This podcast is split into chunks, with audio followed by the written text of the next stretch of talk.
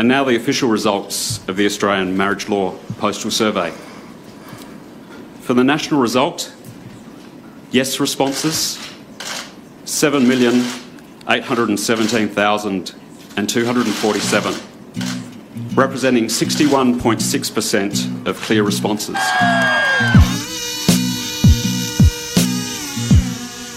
Is it on? Look, I'm going to uh, shirt front, Mr. Putin. I will not be lectured about sexism and misogyny by this man. I will not. No, wait, it, it is on? Uh, you bet you are. Uh, you bet I am. I don't like it. Oh, fair shake of the sauce bottle, mate. Well may we say, God save the Queen, because nothing will save the Governor General. Hello and welcome to episode 31 of BuzzFeed Australia's political podcast, Is It On? We are recording this on the morning of Friday, the 17th of November. My name is Alice Workman and I'm sitting in the BuzzFeed offices in Parliament House. Sitting across from me is Lane Sainty. Lane, hello. Alice, hello. How are you? Lane, what a week. What a historic week in Australia. The Socceroos are the route to the World Cup. I know. It is tremendous. I mean, they've had so many games. This this debate about whether the Socceroos would make it to the World Cup has dragged on Will for Ange such a long quit? time. Will he be able to do it? It Ah. is it is multifaceted, Alice, and I'm so happy for the boys. I'm so happy for Mike and the boys, as Tony Abbott would say. No, of course, we are joking. This has been a huge week.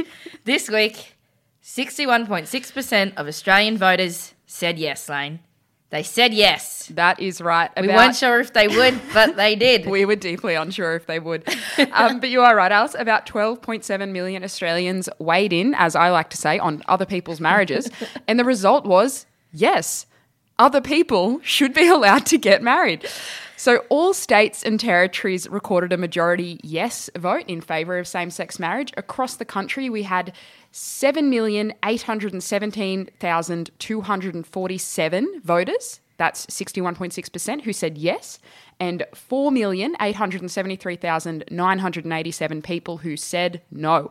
Of 150 electorates across the country, only 17 returned a no vote, meaning 133 said yes. But more importantly, Lane, let's take a quick look at which state gets bragging rights for returning the biggest yes vote. Yep, let's do it. If you if you had to guess, who would you think? Which state or territory across the country do you think would be the most yes? I would have guessed Dan Andrews' Socialist Republic in down in Victoria. Oh, Victoria. Well, well, they came in second, but the number one was where we are right now, the Australian Capital Territory, seventy-four percent yes. 74%. Only place in the country with a, a gay leader, Andrew Barr, Chief Premier of the ACT. Yeah, that's true. And and often said uh, by Barr, I think, to be the most LGBTI friendly part of Australia. Perhaps this is an indication of that. But interesting to note, Alice, across Australia, every single leader and opposition leader, I'm talking federal, Malcolm Turnbull, Bill Shorten, and then across every state and territory, leaders and opposition leaders uniformly said that they So were Liberals voting and yes. Labors. Liberals and Labors. Yeah. Said they were voting yes, except for the ACT, where opposition leader Alistair Coe was the only leader who said, no, I'm voting no. Sorry, guys. Okay, let's run through the stats. The ACT, 74% yes. Victoria, number two, 64.9% yes. Third place was WA with 63.7. Fourth was Tasmania with 63.6% yes. South Australia came in next, 62.5. Then Queensland, 60.7. Northern Territory, 60.6. And the lowest yes vote, New South Wales, 57.8. But we'll get into the nitty gritty of the details in just one second because we are dedicating this whole podcast to the Australian Marriage Law Postal Survey results. Lane, who are we chatting to this week? Alice, I was so happy to be able to speak to three gay, lesbian, and bisexual politicians who were a huge part of the Yes movement. I sat down with Liberal Senator Dean Smith, who introduced his private members' bill to legalise same sex marriage this week. Yep, that'll be the bill. It The will bill. be the bill, and it's now a, a cross-party bill because a bunch of people have, have added their names to it. So we, we have to think about if we can keep calling it the Smith bill, but it's it's how everyone knows it now.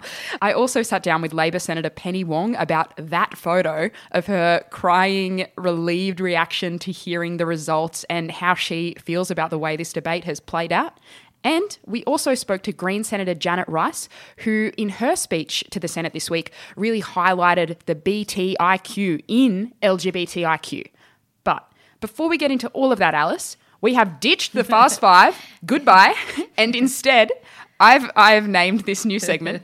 We, we haven't really ditched it. It'll be back next week. But for this week, we have Alice's two minutes of fun, describing everything else that happened this week. So, Alice, your time starts now. Okay, Jacqui Lambie quit the Senate because she found out she was a dual British citizen by descent from her Scottish grandfather. The person set to replace her is a guy called Steve Martin. He's the mayor of Devonport Lane, and he also might be ineligible to sit in Parliament because, as a mayor, he technically works for the government, and that's a no no under Section 44. Now, Section 44, our favourite section of the Constitution, has also booted the New South Wales Liberal set to replace former Nationals Deputy Leader Fiona Nash in the Senate. Holly Hughes is her name. She's been ruled ineligible to sit in Parliament because after the election last year, when she didn't get a seat, she got a job working for the government organisation, the Administrative Appeals Tribunal, from George Brandis. And the High Court says, well, we don't care if you got it after the election. That makes you ineligible. Ineligible! So the next Liberal on the ticket is Jim Molan. Looks like he might be the one to get the seat, but we'll just have to wait and see. Now, after the High Court rules Holly Hughes ineligible, the new Green Senator, who actually was sworn in on Monday to replace the Canadian Queenslander Larissa Waters, now also has a question mark over his head. Andrew Bartlett is his name, and before the citizenship saga, he worked at a university. He worked at the ANU. What is the ANU? Well, it's government funded, Lane. Ding, ding, ding. No, no, no, Andrew. Out, Section 44, he's out. Fraser Anning, the One Nation senator sworn in on Monday to replace Malcolm Roberts, lasted less than an hour after saying that he was going to quit the One Nation party. Technically, he's still currently sitting with them because he hasn't given formal notice to the Senate that he wants to move to become an independent, but he's going to do that the next time Parliament sits at the end of November. Finally, Lane, less than a week ago, John Alexander quit Parliament because he was a Brit, as we talked about on last week's podcast. He's forced a by election in his seat of Bennelong in Sydney, and Labor announced a surprise celebrity candidate. She's nobody's puppet, she's nobody's protege, she's nobody's girl. That's right, it's Kristina Keneally, the first female Premier of New South Wales. The by election will be on December 16, and fingers crossed they both renounce their dual citizenships before nominations close, or we might have to do this all again next year. Oh, and um, Christopher Pyne's Twitter account liked a gay porn tweet at 2 a.m. in the morning, but don't worry, because he says he was hacked, Lane. He was hacked! the defense the defense minister was hacked! But it's not a big deal because it's just a personal account, so can we all move on? right. Okay, mate. Well, let's move on. on to the main story of the week. Do do do do do do do do do do do. Love is in the air. Eh, This is turning to the pattern. Everywhere I look around. Your PK, I'm Frank Kelly. Love's in the air. every st- he's staying in every sight and every sound. But I don't know if I'm being foolish. Lane, you take it. Don't know no, I'm-. If this is the party room and I'm But it's I don't something sing. that I must believe in. And it's there when I look in your eyes. Thank you so much for serenading me, Young. Alice Workman and John Paul Young. you are now the meld.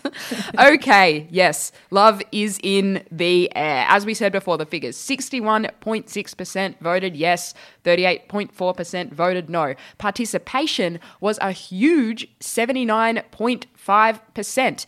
And an interesting fact, Alice, that I have just been looking at this morning about the people who participated almost 17,000 people sent back blank forms. They got out their form. Wow.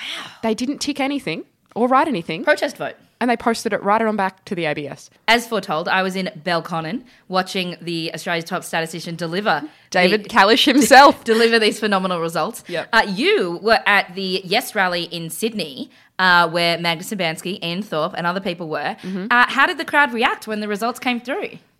Oh, they just they just went wild. I mean, as I'm sure you can imagine, it was really it was a really strange and wonderful place to be. The park was packed.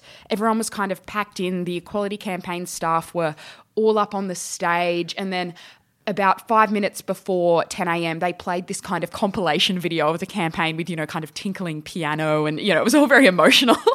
and then there was just, um, they went back to the stage and said some stuff, and then it just kind of cut to David Kalisch, and everyone was like, and, and, you know, there were some quite funny moments during David Kalisch's speech where he, you know, was quite aware of the fact that this is the most attention that an announcement from the Australian statistician is is likely to get for a while. Um, and then as he went through and went through all the participation details, you could really feel the crowd getting quite tense. I mean, at one It point, three, it was three minutes of, of build up. yeah, Yeah. th- yeah, three minutes of build up, and during those three minutes, uh, a woman right next to me in the crowd just said at one point, "And the result is," I kind of yelled it out. Um, but then he said it. He said seven million, and you know there was a second, and for most people, they clocked that that mm. meant a yes victory, cheering the sixty-one percent. Yeah, it was incredible. And our producer, Nick, hi Nick, he was with me there on the day, and we went around and chatted to a bunch of people about how they were feeling. Um, before it, it was a bit nerve wracking because I kept dragging it. It was just like, just get to it. But after it was really good. I think uh, this morning it was a feeling uh, I saw online. Somebody described it as uh, waiting for Christmas and also waiting for HSC results to come in. We were actually in the Uber at the time, but we were sitting there and I started tearing up when I found out. Got a me- bunch of messages from all my friends. Well, I got to say, I I had my reservations when I was driving across the bridge this morning, wondering if the result was going to go our way. But I am absolutely delighted, and it's as it should be, as, as it should be. It started with a lot of jitters, with a lot of concern, a bit of anxiety, but now I feel fantastic. Going to the pub and then up to Taylor Square to to have a big yes hug with all the other gays. Okay, let's break down the numbers. Voters in every single electorate in Tasmania, South Australia, Western Australia, the Northern Territory, and the ACT recorded a majority response for yes. But the situation was a bit more complicated along the eastern states. Victoria had the highest response rate and the highest overall support for same sex marriage. The highest two electorates in the country. It was a tie between Melbourne, so that's a seat held by Greens MP Adam Bandt, and Sydney, held by Labor's Tanya Plibersek. Both of them returned a yes vote of 83.7%, which is huge. Uh, rounding out the top five seats were the Prime Minister's seat of Wentworth uh, in Sydney's eastern suburbs. They had an 80.8% yes, and Labor MP Anthony Albanese's seat of Grayndler in Sydney's inner west had 80%. Now, the highest no votes in the country were literally just across the road from some of the highest yes votes in Western Sydney. 12 of the 17 electorates that returned a majority no vote um, were Western Sydney. Blaxland, held by Labor's Jason Clare, returned the highest no vote in the nation, 73.9%. Now, Blaxland includes suburbs like Bankstown, Yagoona, Auburn. The electorate of Watson, held by Labor MP Tony Burke, that takes in Lakemba, Greenacre, Campsie, had a had a big no vote as well, 69.9%. The Western Sydney seat of McMahon, held by Shadow Treasurer Chris Bowen, had a huge no vote too. It was the third highest with 64.9%. Now, interesting to note that mm-hmm. nine out of the 10 biggest no voting seats, so the people with the strongest opposition to same sex marriage, are held by Labor Party MPs. Uh, and of course, the Labor Party had committed to supporting same sex marriage before the last election. So some people said, oh, will, will this play out? Will this have an effect on their politicians? I don't think it'll have any blowback on them, really, because they knew that going into the last election. But it is an interesting thing to kind of note that, you know, people would probably have assumed that the biggest no votes would have been in the country. But in fact, they were in really metro areas. Yeah, rural and rural and regional Australia um, really came through with the yes votes, and it was in mostly really Western Sydney. That is where the bulk of the opposition to same-sex marriage is in, in the country. So, Lane, why was there such a big discrepancy between Eastern Sydney and Western Sydney with the result? Well, it's a number of things. It's to do with ethnicity, it's to do with economics, it's to do with education. So, Blaxland, the electorates with the highest no vote, in the last census, they had 29% of people identifying with Islam, 36% with Christianity, 8% with Buddhism, and only 14% said no religion. So, a lot of the electorates with the strong no votes also tended to have a significant share of the population born in a non English speaking country. So, they were first generation Australians. But it's not just to do with ethnicity or multiculturalism. Um, one of the other no votes uh, in Sydney was the northwestern Sydney electorate of Mitchell who which is held by uh, Liberal MP Alex Hawke. It has a relatively large share of Christians, and it's home to the Hillsong megachurch, and they voted no on 50.9%. Ooh, that's a very narrow margin. It is, it is. But we also know that uh, the Coalition for Marriage, so the No Camp, campaigned heavily on fear in Western Sydney. They had bilingual material with, uh, frankly, lies on them about how uh, voting yes could lead to people raping women and some horrible things about safe schools and, and the safety of children, which were just frankly untrue. Um, but I also saw someone say that uh, the Yes Camp's main campaign slogan, Love is Love, is a very white slogan and it doesn't translate well. And the, the Yes Camp didn't put enough effort into translating that into um, a campaign about equal rights and removing discrimination. And maybe that hampered uh, their, their campaigning. But Get Up said that they were only expecting a 55% turnout. And so turnout was a really big motivator for their campaigning. So they were really just focused on people returning their ballots and they weren't thinking about things like the, the bilingual vote out in Western Sydney. Um, some people have said that maybe they should have spent less time campaigning in Bondi and maybe more time in Blacktown. But, but Lane, they did campaign in Western Sydney, but just maybe not enough as the No guys did. Yeah, I know. I know they certainly did some door knocks out there in um, Parramatta, in particular. And it's also worth noting, Alice, one of the electorates that people were really looking out for in the same-sex marriage survey was, of course, that of former Prime Minister Tony Abbott. Mm. And the way I found out about the yes vote in Warringah was when Christine Forster, his sister, took to the stage at the Yes event in Sydney and said, "And the vote in Warringah was seventy-five percent yes." with absolute relish. and the crowd went wild.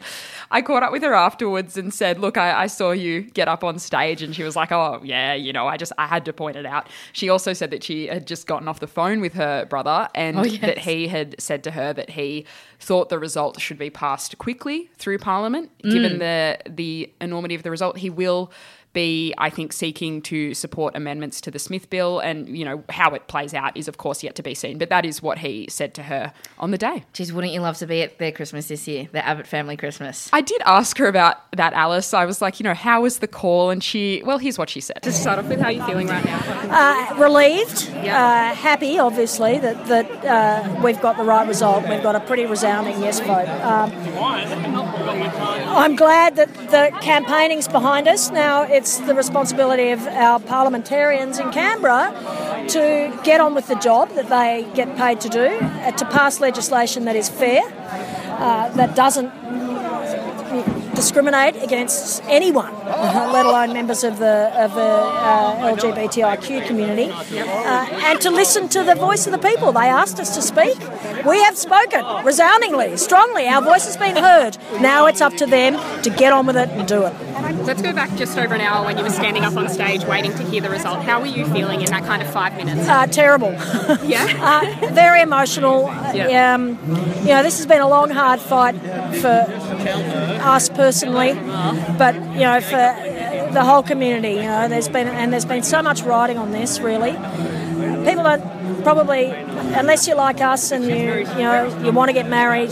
You know, here in Sydney under Australian law. You, it's probably hard to actually understand just how much this meant uh, and how much it, meant, it means for you know the, the generation of my children because you know young Australians every young Australian now has the same future the same opportunity the same rights hopefully uh, once these guys get it done in Canberra uh, the same rights as everybody else. And that is it, it, you can't put a value on that. You can't put a price on it. It's it's it's a, an absolutely seminal moment for the for the country, and I hope people, you know, feel as good about it as, as we're feeling. So, do you have plans in place for a Sydney wedding? Yes, for second of February. It's all booked. Oh, yeah, okay. all booked. Well, how nice venue, a beautiful venue on Macquarie Street, overlooking Yeah. the Botanic Gardens. Yeah, uh, I'm, I'm just hoping, as I say, they pull their fingers out in Canberra and we don't lose our deposit. Yeah.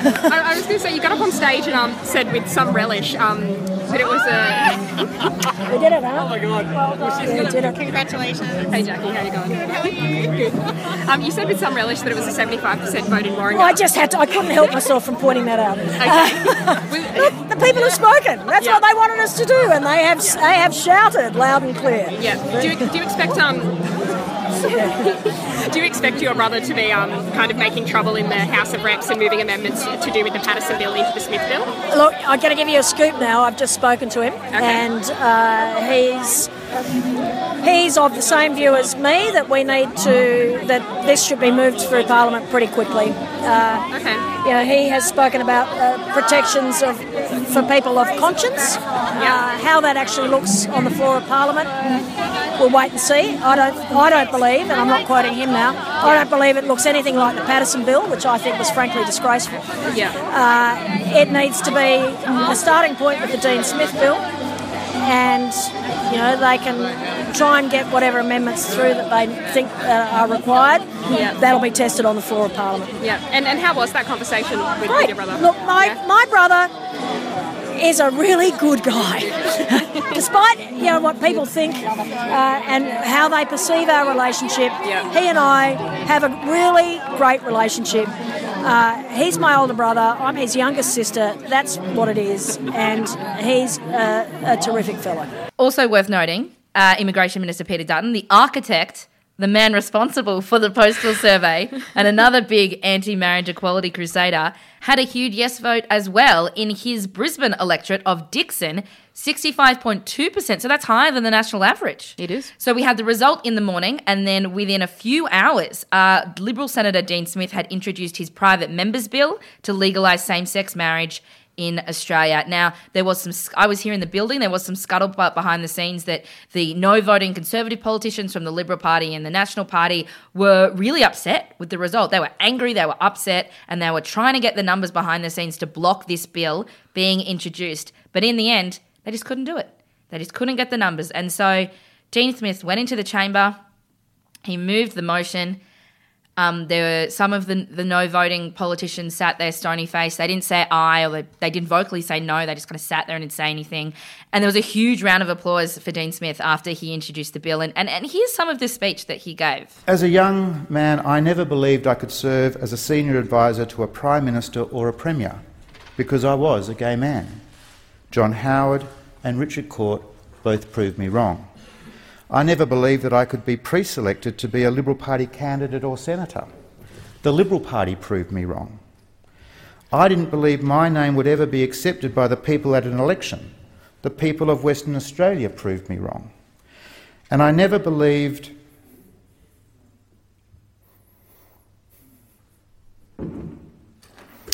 and I never believed the day would come when my relationship would be judged by my country to be as meaningful and valued as any other. The Australian people have proven me wrong. To those who want and believe in change, and to those who seek to frustrate it, I simply say don't underestimate Australia. Don't underestimate the Australian people. Don't underestimate our country's sense of fairness, its sense of decency, and its willingness to be a country for all of us. Not only does our country live these values, it votes for them as well. Thank you. So the debate is underway. Uh, it is expected to be debated in the Senate uh, and then passed through the Senate in the last week of November, then head to the House before uh, it can be made into law. So it's really all down to the numbers lane and uh, what changes the Conservative politicians want to make to this legislation that uh, Senator Dean Smith is putting forward. It absolutely is. And Senator Smith is no doubt going to be at the centre of those conversations. I sat down with him on Thursday, a few hours after he had delivered his speech to the Senate, to talk about some of the things he mentioned in that speech and find out what happens next. Here it is. We're joined now in the BuzzFeed Parliament House office by Senator Dean Smith. Senator, welcome to the podcast. Great to be here. Thank you. To start off with, you took a moment in your speech today while talking about being a young gay man and believing that opportunities would be closed off Mm. for you in life because of your sexuality. How did you deal with and move past that fear when you were a young gay man? Well, that, that's, mm, that's a that's a that's a really good question because when I've been going through this sort of marriage debate,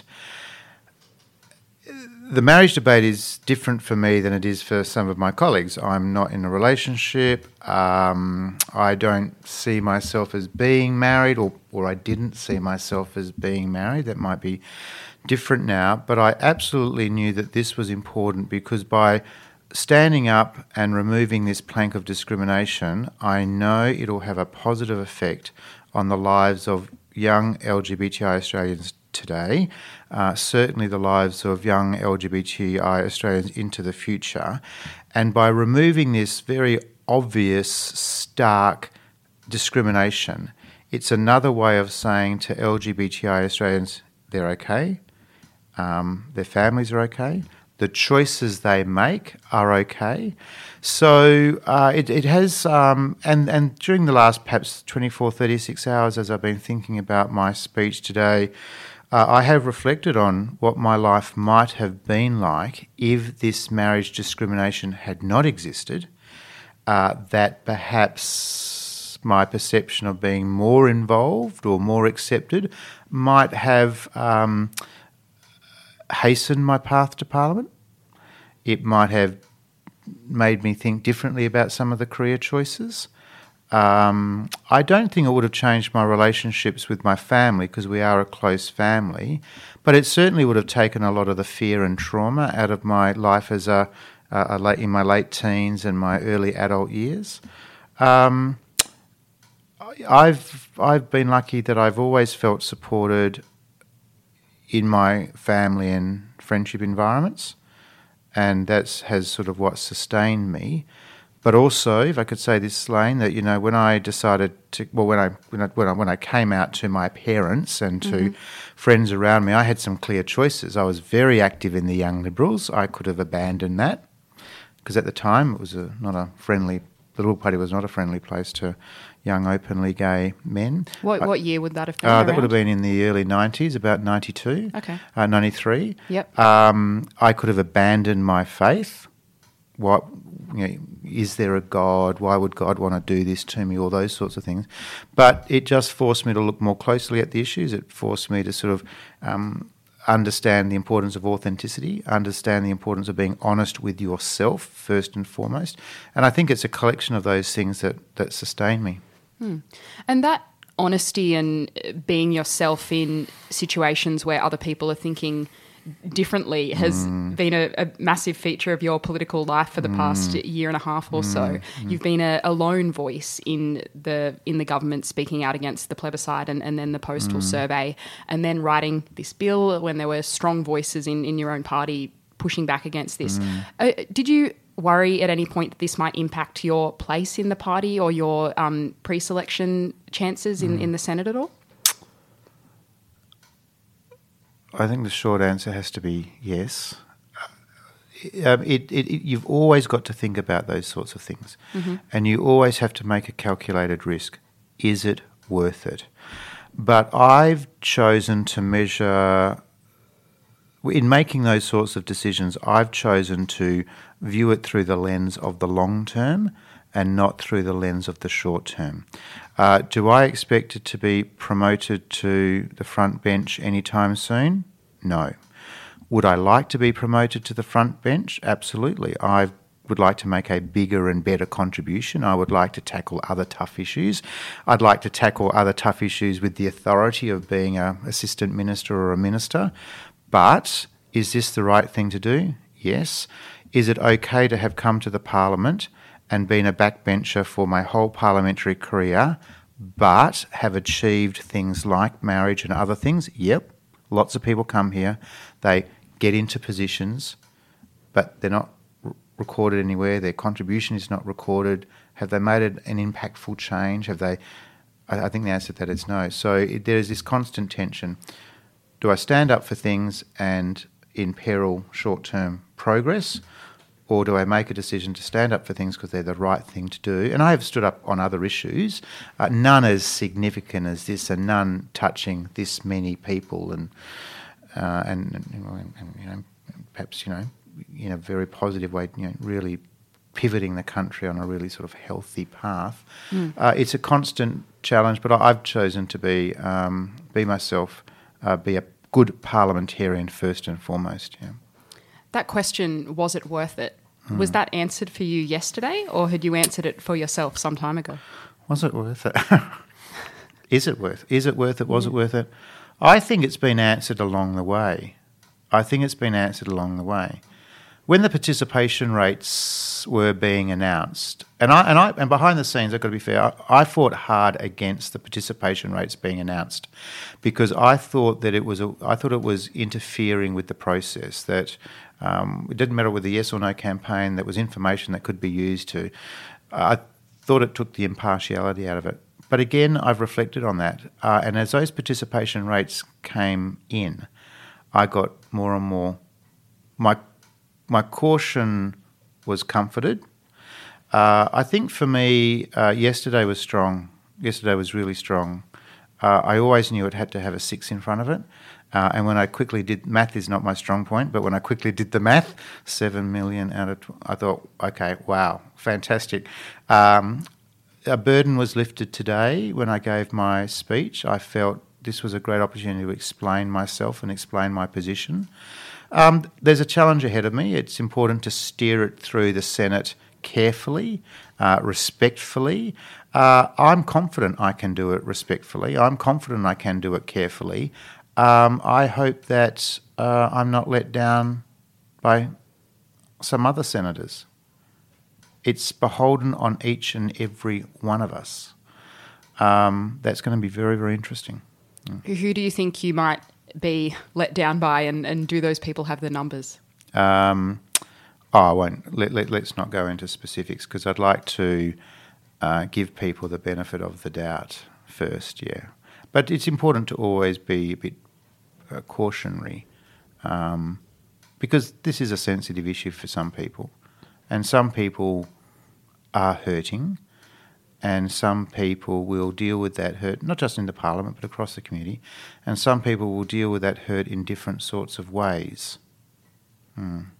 A lot of the talk about same sex marriage in the Liberal Party very much divides the party in two, talking about the conservatives Mm. against the moderates. you very much are a conservative, that's how you Mm, describe yourself. mm, mm. Are you the only same sex marriage supporting conservative? Uh, I don't think so. But well, well, well, I say that, but I can't readily name others. Mm. I think I think what's different about me is I'm much more comfortable not just taking a label or being given a label, but populating that label with justification, explanation, evidence. I think some people are comfortable to take a label because it sort of suits. It, it's something they put on their armour. Oh, you know, I am conservative or I am moderate, and then get out there and fight. No, I think, and I actually think we're coming to the point where the conservative moderate labels don't work anymore. The party is much more complex. Uh, public policy issues are much more complex. I think sometimes when we put labels on people, it's a way of diminishing them or narrowing them or uh, narrowing their comp- contribution. Um, you look at my you look at my um, colleagues. Uh, they are institutionally conservative for the most part. Perhaps not Trent Zimmerman. Uh, they are all free marketeers. Once upon a time, that was the point of delineation. You know, in the 90s, moderates and conservatives were defined not on an issue like same sex marriage, but on an issue like republicanism. And if you were conservative in the 90s, you were a, uh, against a republic. Mm. And if you were a moderate, you were um, for Australian republicanism. Now, of course, we know now there are people who would describe themselves as conservative and republic, Senator Seselja, for example. There are those people who are moderate and would describe themselves as uh, status quo, not perhaps constitutional monarchists in the same way that I have a fervour for it, but they would probably describe themselves as status quoists. Right. So I think we're coming to the point where um, the labels don't, the labels aren't working as well as they used to be. I am very grateful to those people in the press gallery who have challenged the use of labels in this. Uh, someone stands up and said, "Oh, that Dean Smith, he's a you know, you know nasty old moderate," and someone says, "Well, hold on a second. Actually, he's not. This is this is the sorts of things he's been talking about while he's been here." So I like the fact that there's some sort of disruptor um, uh, being sort of put into this sort of labelling of, of, of left and right inside the party. Okay, Senator, I know you need to get back to the chamber shortly. So, just to finish, there will likely be lots of gay people listening to this interview thinking that when will I actually be able to get Mm. married or, or pop the question, what's your Mm, guess? What's for my guess? The date the bill passes Mm. and then the date it, it becomes legal. Well, uh, look, it hinges on three things. Uh, the first thing is when does it pass the Parliament? So, hopefully, all the amendments will be done in the Senate. It goes to the House of Representatives as a message. Uh, House of Representatives members get to make their contributions. Uh, let's hope that there's an opportunity to end on a high point. On a high point, so it ends the parliamentary debate. I think we can be confident that that will end on or before the seventh of December. Then it's requ then it requires royal assent, and there's no reason why it it can't get royal assent between uh, the seventh of December and Christmas. And the critical point is that there will be a commencement date and that date is unknown just yet. Uh, and that date's necessary because that is how you sort of the cons- consequential arrangements get looked after. Um, I'm planning to have a royal assent party, uh, given my constitutional monarchy fervour.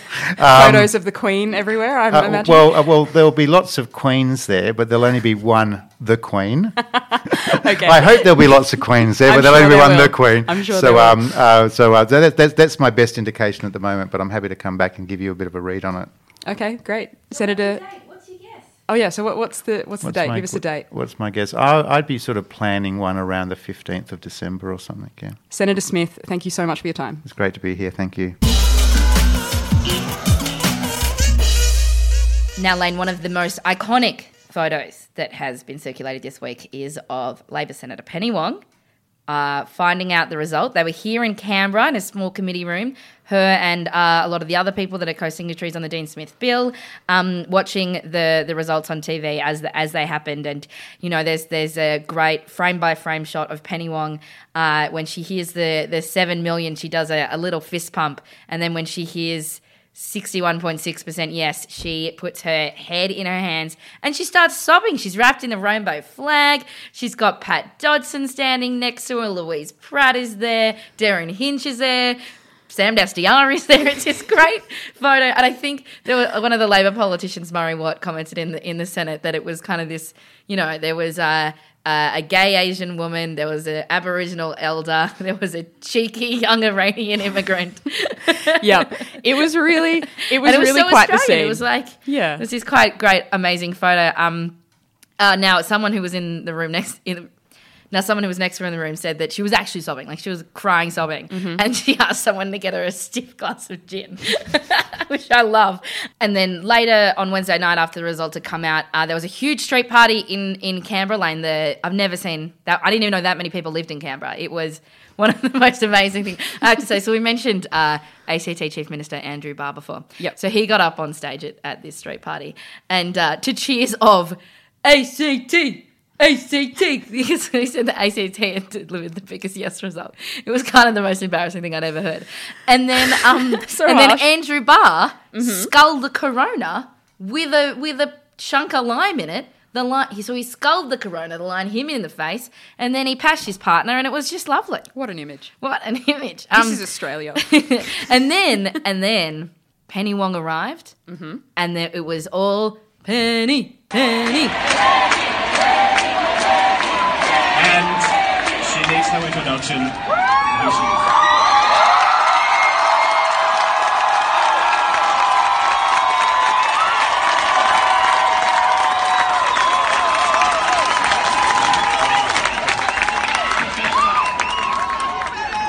Canberra, you're going to make me cry all over again?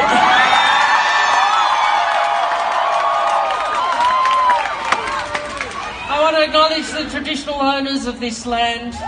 Pay my respects to elders past and present. I want to thank all of you. I want to thank Australia. Thank you, Australia. Thank you, Canberra. Thank you, the ACT. Don't just send us wonderful Katy Gallagher, but you gave us 74%.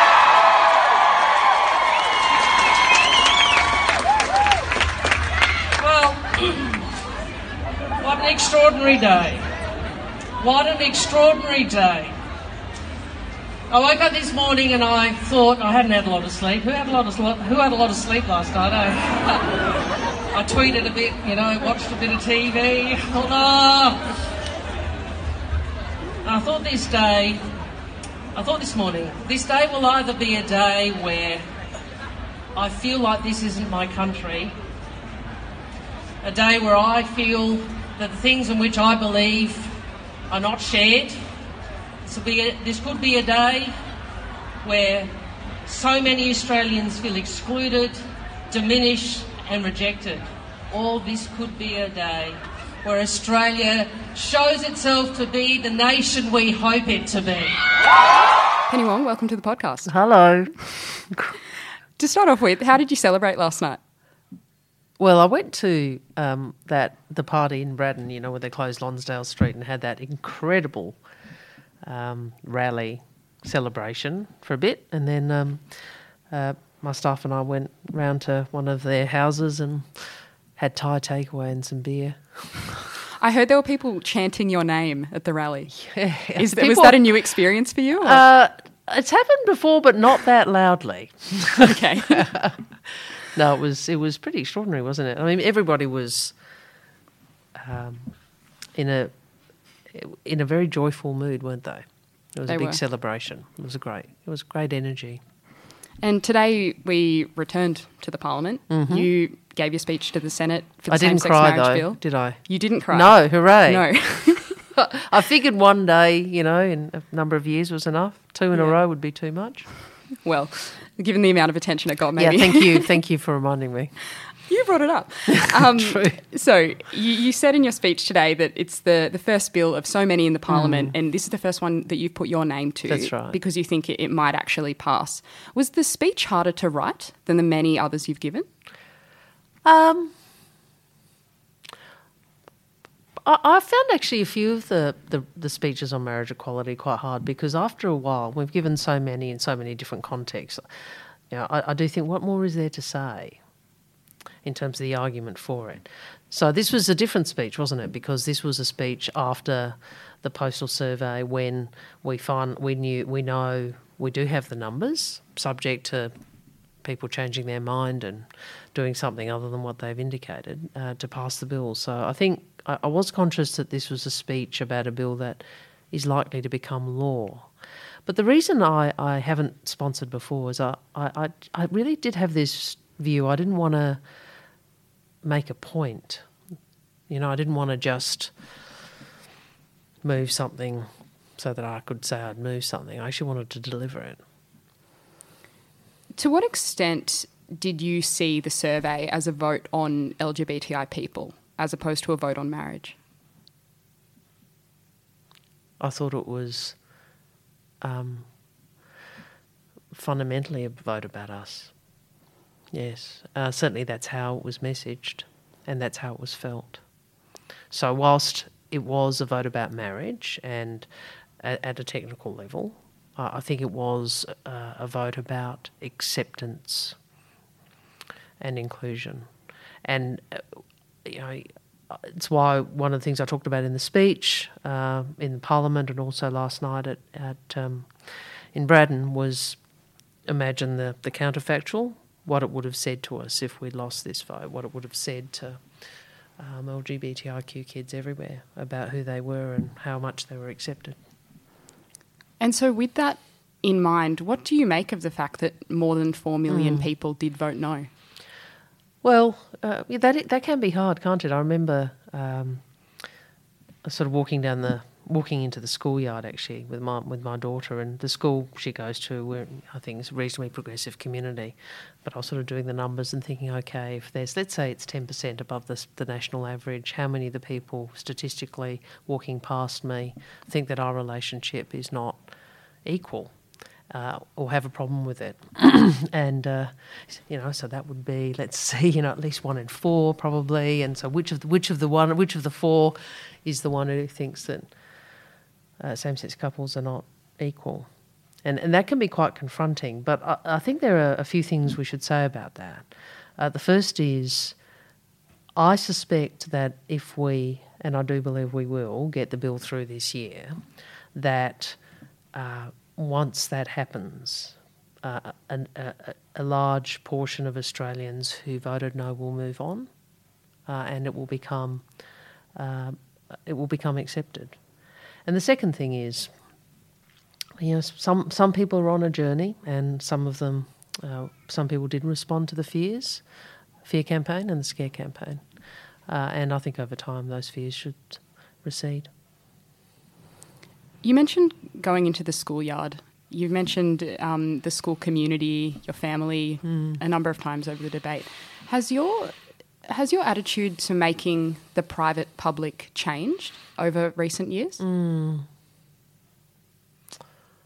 I think this debate is is in many ways the most personal of debates, isn't it? So I, I, I'm still not somebody who really enjoys a lot of attention on matters personal in the sense that I don't I don't do uh, profiles with my family or pics with my family, and we try and keep the children out of the public eye most of the time, and, and those sorts of things. But uh, it is a very personal debate, uh, and I, I try to draw sometimes on my experience because I think it's important for me, it has been important for me in this debate to speak um, to others about their, you know, the things that they're experiencing. And what kind of conversations have you had? I, I meant in my public um, words. So, Right. so the experience, that experience of wondering, you know, who who doesn't uh, agree with equality, or, or that experience of acceptance that I've talked about. I think I think that they're important to share because I don't don't talk about the names and and so forth, but it's about reminding us all uh, of, you know, I think the best and the, the hopeful in our society, as well as some of the hard hard hard parts. And in in doing that, are you drawing on the experiences of others, or are you also drawing on your own experiences? I know you spoke today about Mm. prejudice um, Mm. based on your race. Mm. Do you also draw on prejudice you experienced perhaps when you were younger, based on being a lesbian? No, I think uh, what I said today is true. I think my formative experiences of prejudice were much more about race than sexuality, um, for the reasons I outlined. But I, I have drawn a lot on the experiences of others as communicated to me in the through these last years. Um, like when people, I, I went to Brisbane as part of this campaign to talk after the Pride March. Uh, and I talked about it was in a pretty difficult time in the campaign, I think, and I talked about not being defined by others' prejudices, uh, and that we had to stay strong and uh, not not feel like our worth was defined by others in that way. And I looked around the room, and there were so many people weeping, uh, and I thought it was important to, and, and I've used that example uh, a few times because I think it's important to remind people uh, how this has been for parts of our community, uh, but also to remind people that we aren't defined by that kind of prejudice. That's a hard line to walk. Yeah, it is. Moving to the bill, Labor said it'll oppose amendments to roll back anti discrimination law. Mm. George Brandis has proposed that civil celebrants should be able to conscientiously Mm. object. That's a, that's a rollback, isn't it? Well, I'd like to see what he actually. I mean, the only notice I've got of that is what George said. I think in the procedural debate was it yesterday. Yeah. Um, that's all I've seen him say. He might have said something on media, but I haven't seen it. So we'll have a look at the amendment. I, I mean, the, the general principle I, I've taken, uh, the approach I've taken, is, as I've said, Australians didn't vote to increase discrimination; they vote, voted to lessen it. So the Senate debate and the Senate bill should reflect that principle. And do you accept the argument from conservatives that refusing to serve a gay wedding is actually quite different No. to refusing to serve a gay person? No, I think that is semantics, and I think most people out there, most people out there would see what that for that argument for what it is. It's a kind of sophistry, isn't it? But I mean, really, seriously, it's 2017, and we're really saying we want people to be able to be refused service from a commercial provider because of their sexuality. I mean, it's like going back. What sort of Australia is are we envisaging? It's like going back to a time where people might have been refer- refused service because they're black. I just think it's uh, extraordinary that people would even suggest it. You said you think that the bill will pass by the end of the, the scheduled parliamentary sitting. When do you think it will receive royal assent and become legal by?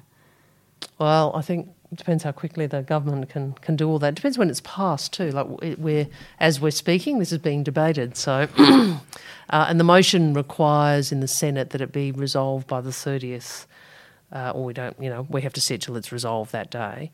Um, we're, getting through this reasonably quickly today, so I actually think it's possible it could pass the Senate earlier. And if it gets to the House earlier, then it can be resolved earlier. And my observation is, and you know, they might end up They've been particularly persistent, the no campaigners in the parliament, so you know they might coalesce around some very difficult amendment which um, puts a spanner in the works. But uh, my observation is a lot of the fight has gone out of them because it was such an emphatic win. You think that they just the numbers aren't there for them? Yeah, not at the moment. No. Okay. And how relieved will you be once this is over. I mean, uh, both on a level. what am I? Of, what am I? What am I going to talk to you about, Lane? Right? I contain multitudes. How relieved will I be? Yeah, pretty relieved, won't you? Like Yeah. it's been it's been a very long debate in Australia. And you know, I, I kept saying on Q and A a few times, I'm actually sick of us answering questions about it. I wasn't. It wasn't just a line. I actually am. Be nice to just have it done. A lot of the LGBTI people I've spoken to about hearing the result have stressed that they felt relief Mm. before they felt joy or Mm, I think or that- happiness. Yeah, I think that's right. Mm. I actually just felt overwhelmed, but I, I've been pretty emotional all morning. Hadn't had much sleep, and I just think it was like it's the end of a long road, isn't it? It is. And with that in mind, thanks so much for talking to us. It was great to talk to you.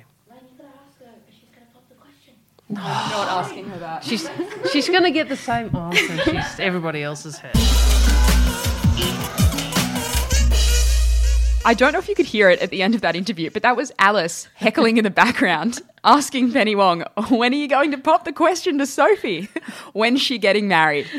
And as I said, I'm not going to ask her that because Penny Wong has been asked that a lot of times this week and has no time for it. Astute listeners would hear. I, it was also me heckling at the end of the Dean Smith interview. You're always heckling me, Alice. You're always no, heckling. I'm not heckling them. I'm not heckling you. Okay. Um, now, uh, I'm going to come and heckle your interviews. for free. They could use the boost, man. they could use. I could use the, the extra listeners. Two Oh, more ears.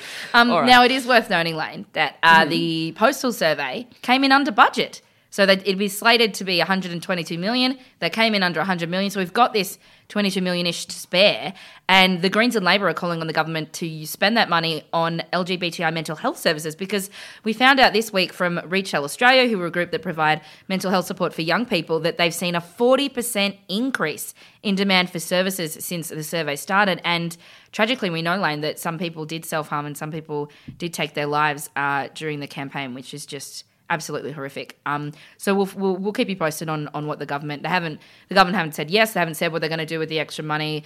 With the complications with how they funded this whole thing, I'm not sure if they can even really reallocate it. But it would be nice to, to see the government kind of step up into the area and and, and put some put their money where their mouth is. Um, now our next guest is Green Senator Janet Rice, who actually spoke about uh, mental health funding uh, during her speech in the Senate this week. She also said, Alice, that politicians talk a lot about the L and the G and not often the BTIQ, bisexual, trans, intersex, and queer people in this marriage debate. So she made sure to talk about these groups in her speech, as well as ending with this lovely little bit. It's so simple. This is about love. And I say to people who voted no, I invite you to get to know us, get to know LGBTI people. I invite you to open your minds and your hearts to us. Nobody is going to be forced to marry someone they don't want to. No religious institution will be forced to marry an LGBTIQ couple. It's not about changing any of your rights or your relationships. It's about adding more love and more equality to our social fabric. The word yes has now been transformed into the definition of acceptance and love. The meaning of yes is one that differs from person to person, but through this campaign has blossomed into a universal sign of hope. And this is truly how we are going to move forward. It's time that we get this done. It's time for politicians to do our job. It's time to let those dreams of millions of Australians come true. Somewhere over the rainbow, skies are blue. And the dreams that you dared to dream, they really do come true.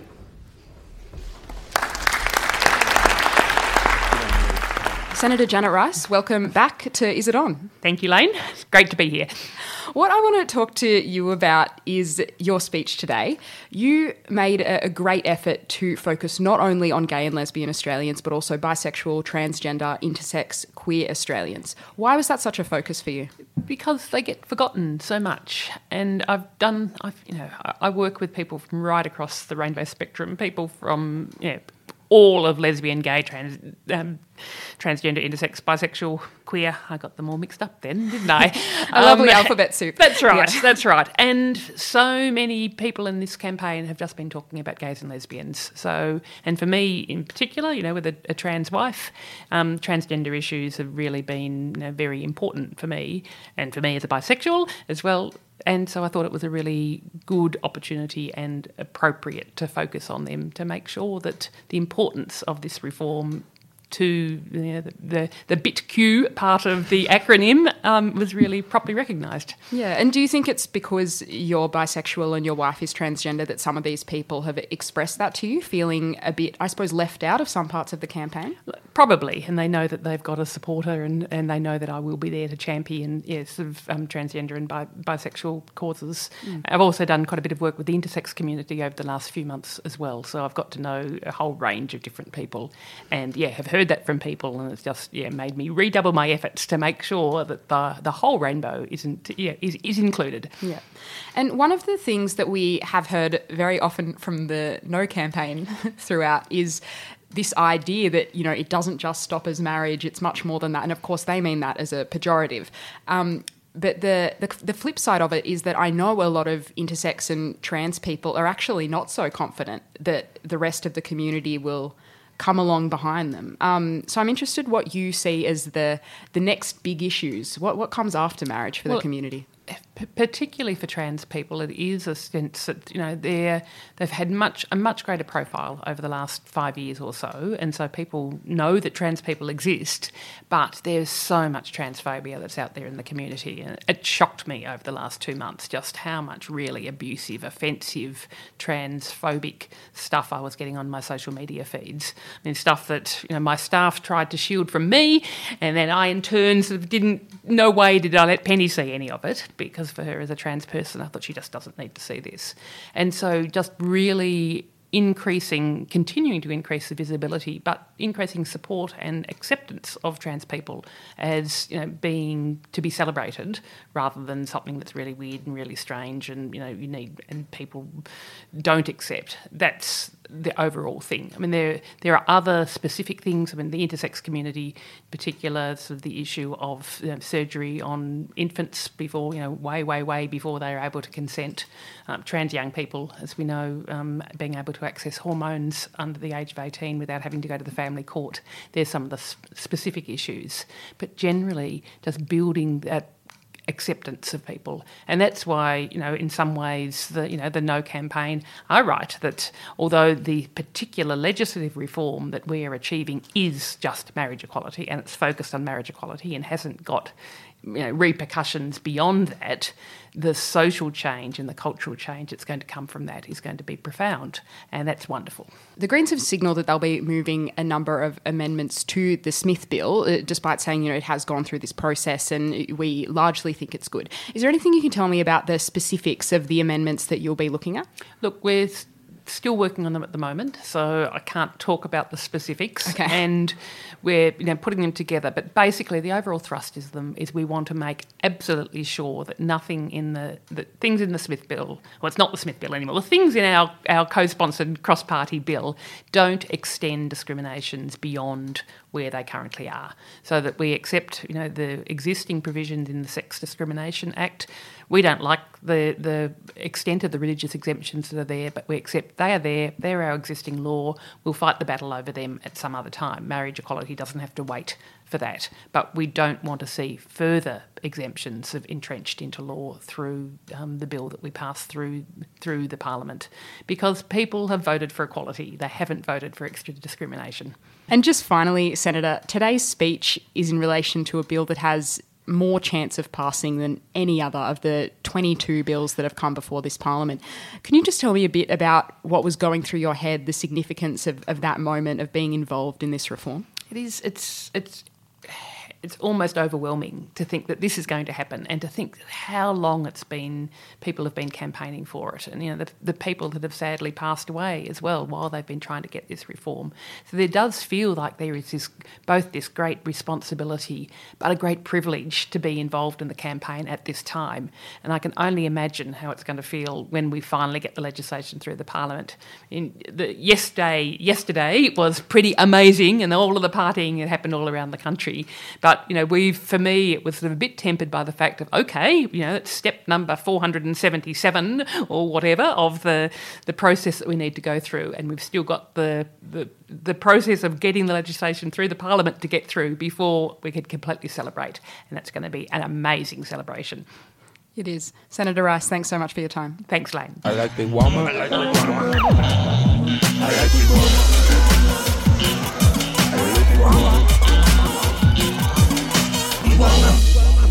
Now, Lane, you were watching the Senate yesterday. What were some of the other highlights of the speeches that you saw? What were some of the standouts?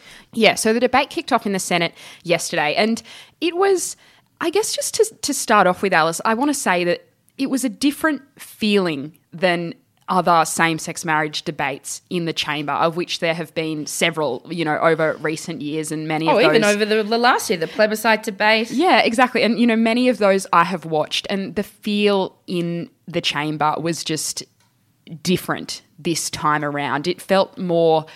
It felt more, I suppose, even sedate. It, it felt like people knew where we were heading for once, Mm. um, which is not insignificant. Senator Smith started the speeches. He addressed several things in his speech. He talked about his conservatism. He talked about his Christianity. He praised colleague Warren Entsch, who um, is a straight Liberal. He was the only straight one of the five Liberal MPs that first kind of, you know, were working to put up this this Smith bill, and so he praised him for his work. He said one thing that particularly resonated with me, Alice. He he said. All too often, the biggest hurdle for so many is that of self acceptance and finding that path where we can honestly reconcile who we are with the hopes and dreams we have for our lives and what we think are the expectations of others. I have listened to hundreds, if not thousands, of LGBTI Australians in past years. Many have written, emailed, Facebooked, tweeted, spoken to me in airports and at functions, or simply picked up the phone. There is a commonality in all these conversations and in all of our lives. It is that of rejection and acceptance, isolation and inclusion, but acutely shame and pride. It's the silent chord that runs through all of our lives, but acutely through the lives of LGBTI Australians. All too often, the biggest hurdle for so many is that of self acceptance and finding that path where we can honestly reconcile who we are with the hopes and dreams we have for our own lives and what we think are the expectations of others. I've been fortunate. I have an accepting, embracing, and loving family. The heartbeat of their love for me didn't skip a beat. Not everyone is that fortunate. We also heard next up from Labor Senator Penny Wong. This is one of so many speeches that Wong has given on this issue. I think people were really kind of highly anticipating her speech. She spoke about experiencing prejudice because of her race as opposed to because of her, her sexuality or her gender. She really said that her formative experiences of prejudice were to do with race. The colour of her skin, her hair, the shape of my eyes is, is what she said. She also spoke about 2004. Wong has been heavily, heavily criticised over the years for voting in favour of the 2004 amendment to the Marriage Act when the Howard government and Labor joined to ban same sex marriage in legislation. Mm. She, you know, she said, for me, Labor's support for the Howard government's amendment meant I voted for discrimination against myself. Here's what she said about 2004. Almost four decades after the anti miscegenation laws were declared invalid by the US Supreme Court, the Australian Parliament was legislating to discriminate against loving couples not on the basis of race, but on the basis of sexuality. And it was a dark moment in the history of this Parliament. And for me, Labor's support for the Howard government's amendment meant I voted for discrimination against myself and the people whom I loved. And I had a choice at that time. I could go out in a blaze of publicity, take a public stand against my party, and become an, an outsider in a pretty dramatic way. Well, I decided to fight, fight this discrimination from within the political system, and I chose to say, stay and accept the solidarity to which I had signed up as a member of a collective political party. I was convinced that Labor, as the party of equality, would one day be a driving force for reversing the discrimination that the Parliament had legislated. We also heard from Green Senator Janet Rice. She did this quite lovely thing where she kind of went through the acronym LGBTI and told stories of people from each letter of the acronym to try and, you know, highlight the people behind the debate. And I think that was particularly powerful because the acronym is so often derided by opponents of uh, of marriage equality, but also of LGBTI rights. So in a way, I felt that that reclaiming of the kind of you know the alphabet soup whatever they call themselves uh, attitude that we Hmm. have seen from some people in this debate was, was quite significant And also nice to hear Janet um, talk about uh, her partner who is trans. Mhm. It's all, I mean, I think that one of the uh, you know highlights of what has been often quite a really brutal campaign has been hearing people's personal stories, and that's and you know in Parliament that's always nice to hear people that are directly linked to how a bill will impact real people talk about it because we don't hear that too often. Yeah, absolutely. Just to run through some of the other people we heard from. Education Minister Simon Birmingham was the first cabinet member to speak in the same sex marriage debate. He also addressed the 2004 change to the Marriage Act and he said it was wrong then, and if I can say so so inelegantly, even more wrong now. It has been a very, very long journey to get to this change. We have already heard in this chamber of the 2004 legislative change to the Marriage Act. It was a bipartisan change, but I join those opposite in reflecting that it was wrong. It was the wrong thing to do at the time. It was wrong then, and it is even, if I can say inelegantly so, more wrong today. There was also a particularly interesting speech from Liberal Senator Jane Hume, who said that she didn't campaign because she didn't think it would change anything. And she also described campaigning, uh, doing things like attending rallies or issuing press releases or changing social media profile pictures as political bandwagoning and virtue signalling. It did seem quite pointed. Um, and given the kind of breadth of politicians across the spectrum who did campaign on this, including several LGBTI politicians, it was actually quite. I, I was a bit unsure about who she was directing that at, Alice. The people that threw glitter on themselves and, and changed their Facebook profile pictures Mm. to have a rainbow on them, Lane. Absolutely. Introducing this bill to the Senate is something that I was extremely proud to do. Not because I have been at the forefront of this campaign. Indeed, I have not. Although my position on same sex marriage has always been clear and has always been consistent, I have not led the charge. Since entering this place 15 months ago, I haven't made unsolicited comments to the media or issued a press release. I haven't covered myself with glitter or rainbows. I haven't changed my social media profile or picture to multicolours. I haven't attended a rally. I haven't even hashtagged. And that's not because I don't believe in the cause. I do. I do deeply. But my political bandwagoning and virtue signalling, one way or the other, was not going to change a single vote. It was not going to affect the outcome one iota. I knew throughout the debate that despite my very privileged position as a legislator in the Senate of this great country, my opinion on this issue is no more or no less important than anyone else's. And it was those deeply held personal opinions that were sought and received from the Australian public via the National Survey. A glib Facebook post, a Q&A appearance, a press club address, a hashtag, or a finger-wagging diatribe would have changed nothing. Indeed, who am I to think that I could change the outcome? Let the people tell us what they want. And indeed, they have. We also heard from Derryn Hinch, who said this has taken too bloody long. and He's very, he's always frank. He gets up and he just tells it like it is, like he's back on radio. Yeah. It's great. Human headline. Cory Bernardi was the first uh, person who voted no and campaigned for no in the postal survey to speak. And his speech, I think, surprised a lot of people um, to the extent that it was, he really admitted defeat. Um, I would even say it was gracious. and I don't think would. a lot of people expected that. He congratulated the Yes campaign. You know, he didn't completely uh, go off script. He did say, be mindful of the no voters. They're not motivated by malice. You, he really asked senators to consider their concerns in legislating. But he started with congratulations. He said it along the way, and he ended with get married, have fun, do what you want to do. Be who you want to be. Yeah. Yes, he broke into song. no, he didn't. And then he said, you "I hope."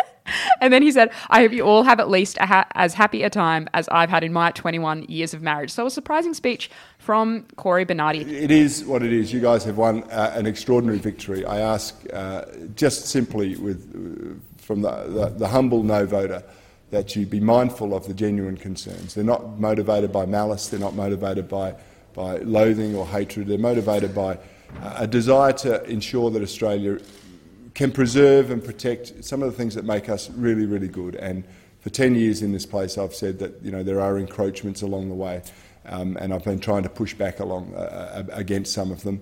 I can't push back against this one. I can only say, well, let's think of the principles of the freedoms that have built our country. And to finish the speeches in the Senate yesterday, Alice, we heard from some other people as well, but I just want to play a bit of audio from the speech of Senator Glenn Sterle. Here it is. Now, as a homosexual man, oh, sorry, as a heterosexual man, that is actually, I didn't mean to do that. As a heterosexual, well, you wouldn't marry me anyway. As a heterosexual man, I got, I'm so excited, I can't got my, my, my words mixed up. Heterosexual man, happily married with two kids, two adult kids, and a wonderful grandson, who I dearly love, the lot of them. I'll never understand what it's like to be discriminated against because of who I love. Well, that's about all we've got time for this week in this huge, huge bumper edition about the, what is it, the AM. The AMLPS. The AM, the Australian Marriage Law Postal Survey. What what a footnote to history this postal survey will be. Can we never say the words postal survey ever again? Can we just move on now? I I can't make that promise. not now and not at any point of my life. Well, yeah, okay, so you know, so we've joked on the podcast before that um, one of our favorite things to do is to correct people and say when they say it's an election or they say that it's a ballot or something, we Yeah. say actually it's a postal survey. Yeah. Well, the ABS, very funnily, turns out they have the equivalent of a swear jar. if anyone ever says that it's a vote, Yeah. they they have a swear jar that says actually it's a postal survey. And if you call it by an incorrect term or say if anyone was voting instead of filling out a ballot form, or you have to put money in the jar. Yeah, that was in a lovely piece by Judith Ireland, yeah. and it was it was just so great. And the funny part is, Alice, that the High Court actually ruled, you know, effectively anyway, that it doesn't matter what you call it. They were like.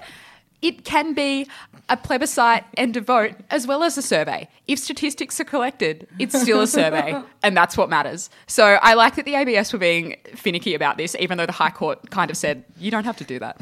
we don't care. we don't care. Get on with it. I want to say a huge thank you to our producer Nicholas Ray, Josh Taylor, Nicola Harvey, Richard James, Peter Holmes, and the whole pod team. A big thank you to Rode Microphones for supporting the podcast. You can go to buzzfeed.com slash is it on, subscribe on iTunes or your favorite podcasting app, leave a rating and a review. We will be back next week where um look, who knows what's going to happen in Australian politics? It is a wild time. Um, Who can say? Lane, you've had a huge week. You've done an amazing job. Thanks, Alice. Please send Lane your love on the Twitters. She's at Lane Sainty. I'm at Workman Alice. Alice, this this week, this momentous week, is it on? Look, Lane, it is a great question. It's definitely on for marriage equality. Big tick for that. Um, but uh, is it on in a federal politics context? Very interesting question. Because this week, whilst all this marriage survey hoo ha was happening, five o'clock on Wednesday afternoon, the Australian Electoral Commission popped off an email looking for people uh, to work for the next federal election campaign in a move that it dubs normal forward planning.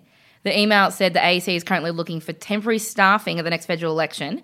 It was sent to people that have previously worked for the AEC in a federal election campaign but said it's not a specific offer of employment.